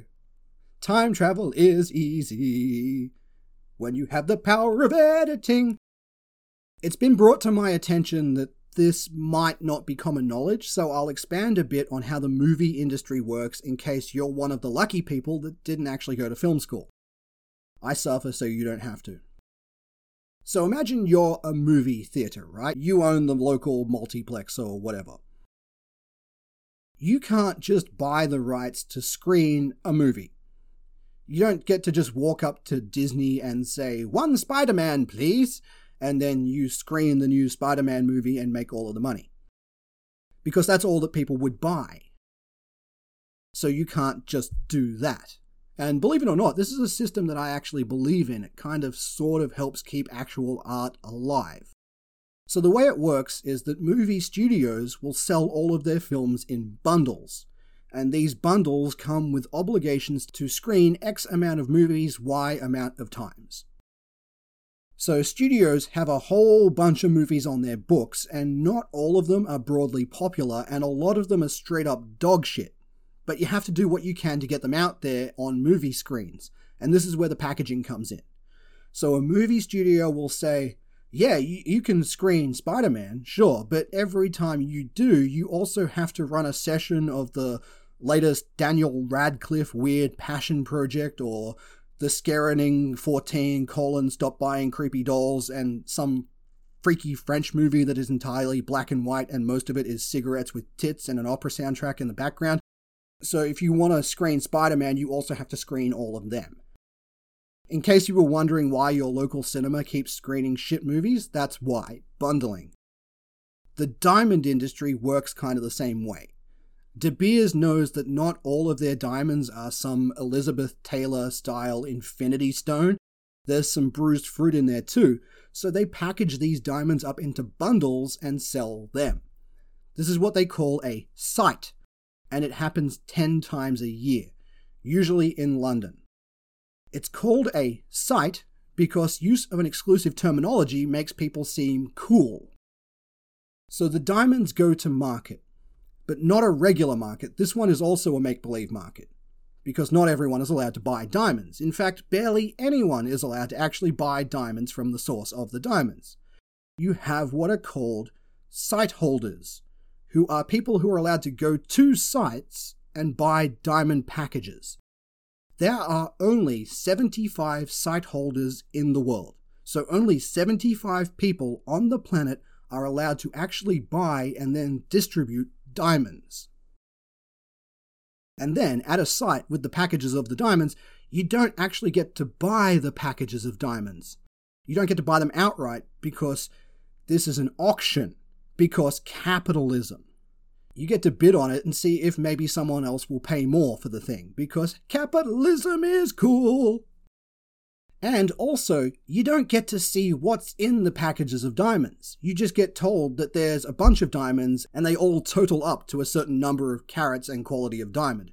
So, these sight holders fight amongst themselves to win an auction for diamonds that they've never seen. And they will bid on these because sites are take it or leave it. So, people are buying diamonds purely on speculation. And if you're wondering why anyone would spend millions of dollars buying a mystery box that may or may not contain the type of diamonds they actually want, think about how much of a cartel this is, and remember that if you make too much of a fuss at a site, then you're probably not going to get invited back. You lose your diamond privileges forever. Laissez faire capitalism, baby! Isn't it just the bee's knees? And believe it or not, I'm trying not to make too many accusations or insinuations, but does any of this actually smell fishy to anyone out there? Does any of this sound like a healthy marketplace that benefits the consumer? I don't want to outright say that the diamond trade operates exactly the same way as a drug cartel, but it is looking, walking, and quacking like a drug cartel. And if you think that's a bit dramatic, then it's time for the next chapter of the show, the one that I call Fuck the Cold War, There's Money to Be Made. In the 1950s, the Soviet Union was blowing up a large portion of the planet in weapons tests in their dick measuring contest with the United States that we know of as the Cold War. And as a direct consequence of this, they blew up a large number of extremely deep holes in Siberia, and quite unintentionally, they discovered that Siberia has a lot of diamonds in it that nobody had previously known about. Large scale nuclear tests, is there anything they can't do? Overnight, the Soviet Union became the second largest holder of diamonds in the world. This was a problem for De Beers because they were used to controlling all of the diamonds. This new player was a huge threat to them.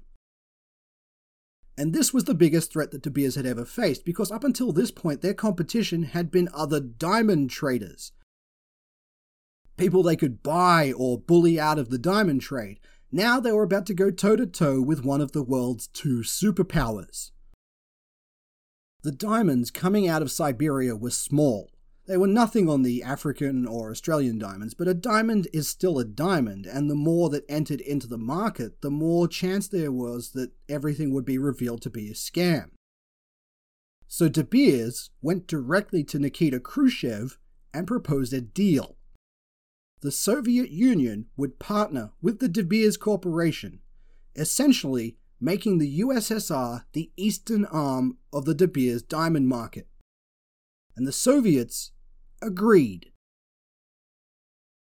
So that's a neat little fact to have in your back pocket when anyone wants to wax lyrical about the perils of communism. Communism has never actually been tried. The USSR could and was as capitalist as anyone else when they felt like it, they just didn't make it public. So De Beers now has all of these Soviet diamonds in their system, which solved one problem but created another. Their stranglehold over supply and demand remained, but what to do with these Siberian diamonds? Sure, De Beers maintained the supply squeeze, but they'd just promised the Soviets that they would sell these Siberian diamonds, which meant that they actually had to sell them. It turns out it's a bit intimidating when one of your business partners has enough nuclear weapons to turn the planet into a diamond. And the main problem was that these Siberian diamonds were much smaller than anything else commonly available on the market and De Beers had spent the better part of 50 years telling people that size matters and that the bigger the diamond, the bigger your dick is. That's a lot of cultural inertia to try and turn around. And that's when De Beers came up with the concept of an eternity ring. An eternity ring is a second band encrusted with smaller diamonds that fits over top of your wedding ring and it's used to symbolize something. I say something because it didn't matter at all to De Beers what the fuck you were celebrating, just as long as you were celebrating something and doing it with a whole bunch of small diamonds that they needed to clear out of their inventory double quick. And once again, it worked. I'll quote directly from the website of Michael Hill Jewelers here, one of Australia's leading jewellery retailers, and I'll quote it in its entirety because it's actually pretty important to the whole point. And I quote Eternity rings are traditionally the third piece of a bridal ensemble. Eternity rings are traditionally a band set with diamonds. While many eternity rings feature stones all the way around the band, a lot of people opt for rings with stones set along the ring's tops and sides, which allows for greater comfort as well as resizing if needed. Since an eternity ring symbolizes just that, eternity, and it's something that you'll wear forever, the most important part of choosing your ring is that it's something that you'll genuinely love. It's most common to receive your eternity ring when you and your partner celebrate a milestone wedding anniversary, such as 10 years. It's a way of acknowledging that as your marriage continues to evolve over time, you remain committed to each other and more in love than ever. Another popular time to gift an eternity ring is to celebrate the arrival of your first child together. Some couples choose other special moments to give an eternity ring, such as birthdays, or Christmas, or buying your first home, renewing your vows, or any other moment that is special and meaningful to the two of you. End quote. They sure say the word traditionally a lot there, don't they? Which is funny because there is absolutely nothing traditional about it. Eternity rings are an entirely fictitious concept invented by De Beers in the 1950s to sell the new, smaller diamonds that they just bought a lot of from the Soviet Union. That entire copy from the jeweler's website, it is based around an utter lie, and here we are, 70 years later, quoting it like scripture. De Beers invented the idea of a second wedding ring that was completely festooned with tiny diamonds so that they could double dip on the market of people who were already brainwashed into spending a shitload of money on their original wedding ring. One of the inherent problems De Beers had encountered with their marketing strategy was that by going all in on the concept of diamonds as a wedding necessity, they created a market that only bought their product once. Ideally, the actual permanence of marriage is something that I won't get into here. So, by inventing the idea of a second wedding ring that you put over top of your first one, which was necessary because reasons, I mean, you come up with your own thing there, they could continue bilking the same rubes decade after decade. 10 year anniversary, 20, 50, first home, first child, first shit taken together. Keep piling those diamonds on. We want everyone looking like that episode of The Simpsons where Homer is a golden giant. Hey, Homer, what'd you do? Get a haircut or something? Look closer, Lenny. Oh, I know what it is. You're the biggest man in the world now. And you're covered in gold. 14 karat gold? Take a hike, boss. I'm running things now. All hail King Homer. It was a masterstroke. Go to any jeweler and any jewelry website, like I did, and look up eternity rings. They'll all have some prosaic copy about how important the tradition of eternity rings are. And all of it is absolute bullshit. The tradition only extends back to the Cold War when the Ruskies blew up a chunk of Siberia with a nuclear weapon and realized that there were diamonds in the ground. So romantic our collective cultural heritage is. But why milk the same customers twice when you can come up with even wackier rings to get them to buy more and more and more? You know what's better than two diamond rings? Three! That's where the trilogy ring comes in. The trilogy ring traditionally symbolizes past, present, and future. Or in some markets, it represents the Holy Trinity, or it represents the three Star Wars prequels. It's all the same thing, because the tradition of the trilogy ring dates all the way back to the 1980s when De Beers said, We need to sell more diamonds, make up another tradition. De Beers also realized, somewhat belatedly, that people generally have two hands. That's an entire hand that isn't wearing their product, and we can't have that, can we? Oh gosh, no. This is where you get right hand rings, also known as dress or cocktail rings, but sometimes called independence or power rings. Because they're designed for women to express their girl power, their all conquering feminist spirit, and the fact that they don't need no man to make them complete, they've got a diamond independence ring for that. And the best part of the independence ring? You buy it for yourself. You don't need to wait for no man to buy you a diamond ring. You're all the single ladies. You're every woman. You're strong and independent, and you buy that thing for yourself so that you can tell men to fuck right off and be every woman. And it fucking worked. In 2004, De Beers ran the slogan Your left hand says we, your right hand says me. Women of the world, raise your right hand. Mm hmm. Girl power, huh? Scarlett Johansson wore one when she collected her BAFTA award, probably as a reminder that she married a Saturday Night Live cast member. When Sex and the City ended, all of the girls on the show got themselves independence rings to symbolize that they were the new wave of feminism. All of it was just because De Beers needed to keep flogging their diamonds. As Marx said, the only struggle is class struggle.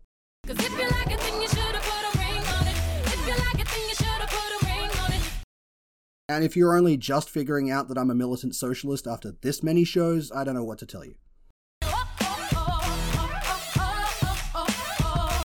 You may have already guessed that the diamond market is a microcosm for all capitalism.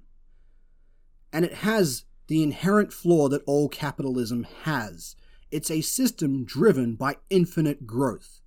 And infinite growth doesn't work. It's reserved for bacterium and viruses. Infinite growth means death. I'd like to share a revelation that I've had during my time here. It came to me when I tried to classify your species. People need to keep buying diamonds, and they must always be new diamonds. Nobody should ever be allowed to purchase a second hand diamond. That would be bad. Have you ever tried to sell a diamond? Good luck with that. All of this next part comes from a 1980s investigative report by The Atlantic titled Have You Ever Tried to Sell a Diamond? I'll link it in the show notes. In 1970, journalist Dave Watts of the British consumer magazine Money Which And that's honestly the name of the magazine, Money Which. Again, you cannot convince me that England is a real place. Anyway, this magazine conducted a study into the resale value of diamonds, or the total lack thereof. They bought a 1.42 carat diamond from a reputable London dealer for a then 745 pounds, which is a bit over 8,000 pounds today or $9,500 US. So they buy it in 1970 for 745 pounds. A year later, 1971, they tried to sell the same diamond. The best offer they got was 548 pounds. That's a 25% loss on investment. So Money Which said, fuck that, we're not selling, let's hang on to it for three years and see if this was just an aberration in the market. In 1974, they took the same diamond to Hatton Gardens, which is a district of London where a number of prestigious jewelers hold court. The diamond was passed around these De Beers associated diamond retailers, and not only were none of them willing to offer an estimate of how much the diamond was actually worth, when Watts came to the last retailer, he found that the diamond had mysteriously shrunk from 1.42 carats to 1.04. One of these licensed and world renowned jewelers had switched his diamond while he wasn't looking, keeping the larger one for themselves and banking on the customer not noticing or subsequently shopping the gem around to other dealers. Because they're all upstanding people in the diamond industry, aren't they? Smelling that something was rotten in the world of diamonds, Watts proceeded to buy another diamond from a different licensed London dealer. He paid £2,500 for a 1.4 carat diamond. He then tried to sell the same diamond to a number of licensed dealers a week later. The best offer he got was £1,000. While this was going on, at the same time, the Dutch government tried the same thing with its Consumer Protection Ministry. They purchased a diamond and then tried to measure its resale value. They bought this diamond and then the very next day they tried to sell it to see what kind of return on investment they get from it. The Dutch government tried 20 different diamond retailers, all of them accredited. One of them offered the Dutch government 10% of what they'd originally paid for the diamond. The other 19 just flat out refused. Because diamonds are, and I'm quoting the CEO of De Beers here, diamonds are inherently worthless.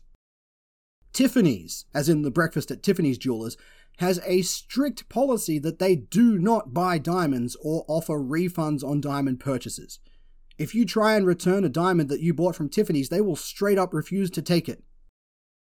Oh, they'll spin you a story about how you should hang on to that diamond because it's so valuable, and why would you ever want to sell such a treasure? Pass it down to your children. That's something that you should give down the generation to generation. But at no point will Tiffany's ever take that diamond back. Because diamonds are trash. They always have been. And I'm interested to see what De Beers and the rest of the diamond world come up with next, because there's about to be another reckoning on the price of diamonds. Perhaps the most extreme one to ever hit the industry, certainly bigger than the one that occurred in the 1930s and 1940s. Because the market is about to be hit with an absolute tidal wave of surplus diamond stock.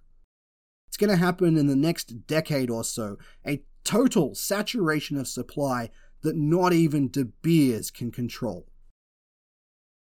Because, ironically, diamonds are forever. Or at least they are for about 75 years. The people who were getting married during the big Diamonds Are Forever blitz, they're starting to die off in massive numbers. Don't be sad, don't aw, that's just how time works. Enough time has passed that it's been a lifetime for all of the people who got swept up in the big diamond blitz of the 20th century. And every single one of the diamonds that they bought during this period still exists in pretty much the same condition that it left the shop. as shiny as the day that two months' salary was paid for it. And as the owners of these diamonds die off, those diamonds are getting thrown back into circulation. De Beers are about to be fucked with the very long dick of inflation. There's a joke in the diamond industry among the jewelers and the resellers that the biggest diamond mine in the world is actually in Florida. But it's not in the ground, it's pawn shops. Aside from the very small percentage of diamonds that have been destroyed, because remember, diamonds can absolutely be destroyed, and rather easily at that. Aside from that statistical outlier, every single diamond that has ever been mined, cut, and sold, every single one of them is still in circulation. More are mined every year, and we still believe that they're somehow rare. Demand for diamonds has always been relatively stable, but the supply is going to go through the roof in the next few years. Because while diamonds might be forever, humans are not.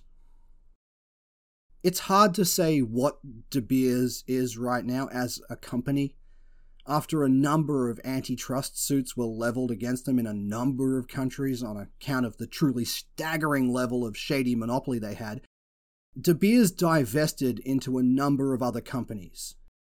In 2011, they were officially bought out by Anglo America LLC, which, you might recall, was the company founded by Ernest Oppenheimer, the long term boss of De Beers during most of their hustle period. It's all a little nepotistic. And that's just the surface. The shell game of De Beers runs so deep with over a century worth of Byzantine deals and double deals and corporate obfuscation that who knows which heads belong to the Hydra anymore. De Beers used to have over 95% of the global supply of diamonds, but since the 1980s that has dropped to about 50%. Which, if I didn't just anchor you by saying 95%, you'd say, holy shit, 50%, that's a huge percentage of any industry for any one company to have. How the hell did they get away with that? I mean, they made Microsoft split up for way less than that, and you'd be right. De Beers will tell you that they now control only about 50% of the world diamond trade, and maybe that's true, but it's also something that someone who ran 100% of something would tell you. But what do I know? I'm just a clown. I'm not a forensic accountant. Take my word with a grain of salt. As reluctant as I am to say fellow podcaster, as fellow podcaster Joe Rogan might say, I'm just asking questions. And there's nothing sinister about that, is there? But what I do know is that no matter who is selling them, diamonds are still the most overpriced product in the history of mankind. They're just as worthless as they always were, and it's only going to get worse. They remain the biggest scam in the history of human civilization. And do you know what the worst part of all of this is? I can do this show detailing how much De Beers has screwed civilization with a pure scam, and nothing's gonna happen. This isn't the first show that's outlined exactly how much of a scam, and it is a scam. This isn't the first show to lay it all out like that. I'm not even the thousandth person to do this. It's all there. It's all out in the open. It's not a secret. And even when people know all of it, it doesn't matter. Because we've all been indoctrinated our entire lives. Women will still want the rock. Men will still want to give them. De Beers spent a century incepting the entire human race, and it keeps working. And now that we have this spectrum of new genders, it's only a matter of time before De Beers finds a way to hook them too. Show your pride with the traditional symbol of the queer community, the diamond. To quote N.W. Ayer once more, quote, Since 1939, an entirely new generation of young people has grown to marriageable age. To this new generation, a diamond ring is considered a necessity to engagements by virtually everyone, to the point that those who cannot afford to buy a diamond at the time of their marriage would defer the purchase rather than forgo it. End quote. De Beers and N.W. Ayer successfully made it inconceivable for anyone to think outside of diamonds. The tsunami of cheap diamonds that's about to hit the market is going to hurt. And millennials are known for bucking tradition, and the generations after them even more so. So there is hope for the future. Maybe. But the largest con in the history of mankind has been running unchecked for over a century now, and it could have been stopped overnight at any point. Just gone, like a fart in a bath. And all that needs to happen is for everyone to collectively acknowledge that diamonds are stupid and we don't need them to express love for each other that the best way to show your love for someone is to actually, you know, love them without the need for an overpriced hunk of rock. We do that, and all of this vanishes like a soap bubble, instantly, never to be seen again. But, ladies, gentlemen, non binary proposees, I want you to look deep within yourselves and ask yourselves, and be honest here, be brutally honest. Would you actually marry someone who didn't put a ring on it? The most powerful force in the universe, ladies and gentlemen. Amen, brother. There's a companion piece to this show, but it's only for people on Patreon. I know, I know, dirty elitism, but your boy's gotta eat, alright? So there is a companion piece to this show, and it is about the biggest diamond heist in history, and goddamn if you don't want to know about that. Diamonds, even though they're not intrinsically valuable, are still extrinsically valuable, and as such, people are always trying to steal them. That's why we have so many heist movies that have diamonds as the MacGuffin.